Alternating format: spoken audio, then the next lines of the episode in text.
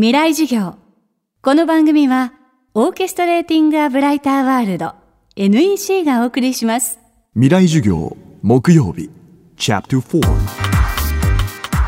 未来授業。今週の講師は音楽家で神戸大学名誉特任教授の若尾優さん。去年出版された若尾さんの著書サステナブルミュージックでは現代の消費社会グローバル化する世界の中で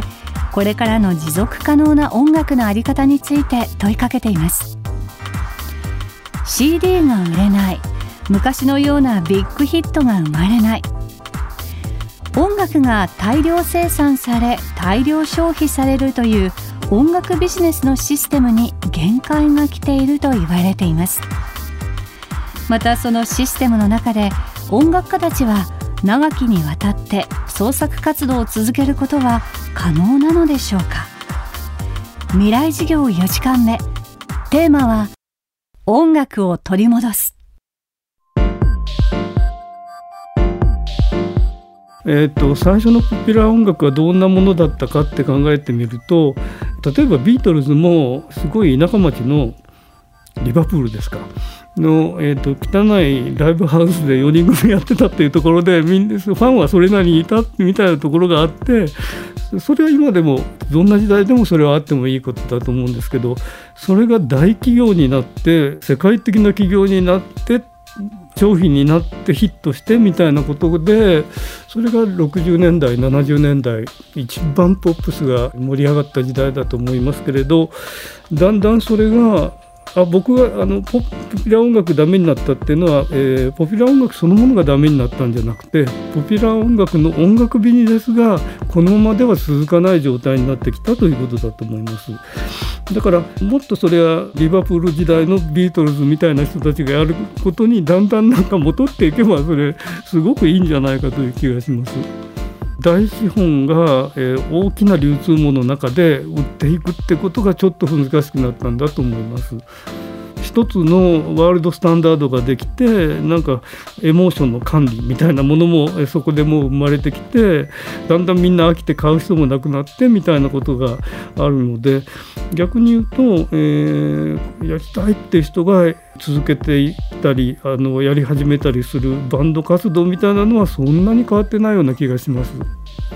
この間アジアンカンフージェネレーションっていうのをゴッチさんという人とあのこの本についてトークやったんですけど彼もものすごくそんなこと考えてて大企業的な音楽は僕は大嫌いなんだって結構売れてる人なんですけどよく言うなとか思いながらね。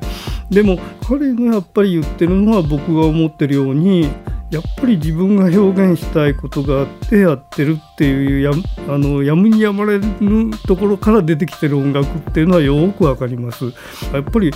良心的に自分の音楽をやりたいと思ってる人にとってはやっぱり悩む時代なんじゃないですかね。でもね、えーと、同じようなこと売れちゃったらこういうことが起こって逆に不自由になってっていうふうなことは例えばジョン・レノンとかいう人たちもやっぱり悩んでましたよね。自分がやりたい音楽と求められた音楽それから、えそれを受け止める人たちの問題そこの中で自分をどういうふうに呈したらいいんだろうかっていう問題なんですよね。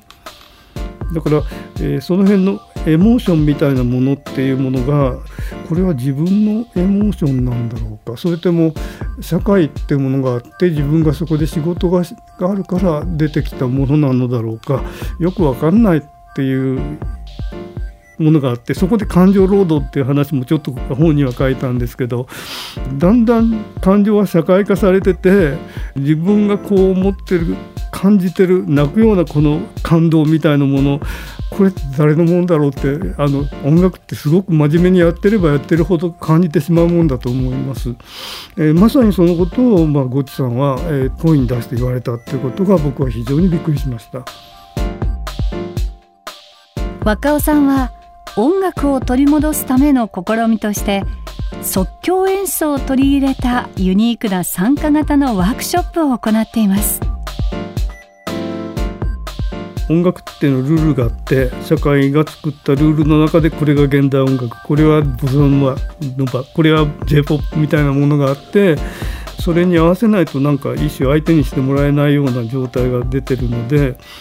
僕はそのルールをどうやって逸脱するかルールの外に出るってことにものすごく興味があって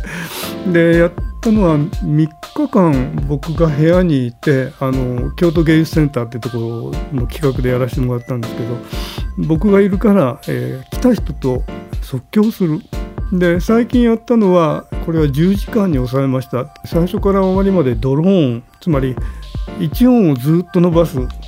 えー、来てそれをやるだけっていうそういう音楽一つの部屋を作った。そうするとみんなやっぱりすごく瞑想的になんかにのめり込んで入っていってみたいなことが10時間続いた。みたいな。これまあ一つの僕のあの実験だったんですけれど違う音楽ができたかなというすごく面白かったです。今週は音楽家で神戸大学名誉特任教授の若尾優さんの授業をお送りしました。今日のテーマは音楽を取り戻すでした。若尾さんの著書サステナブルミュージック。これからの持続可能な音楽のあり方はアルテスパブリッシングから発売されています。未来授業来週はジャズトランペット奏者富山義雄さんの授業をお届けします。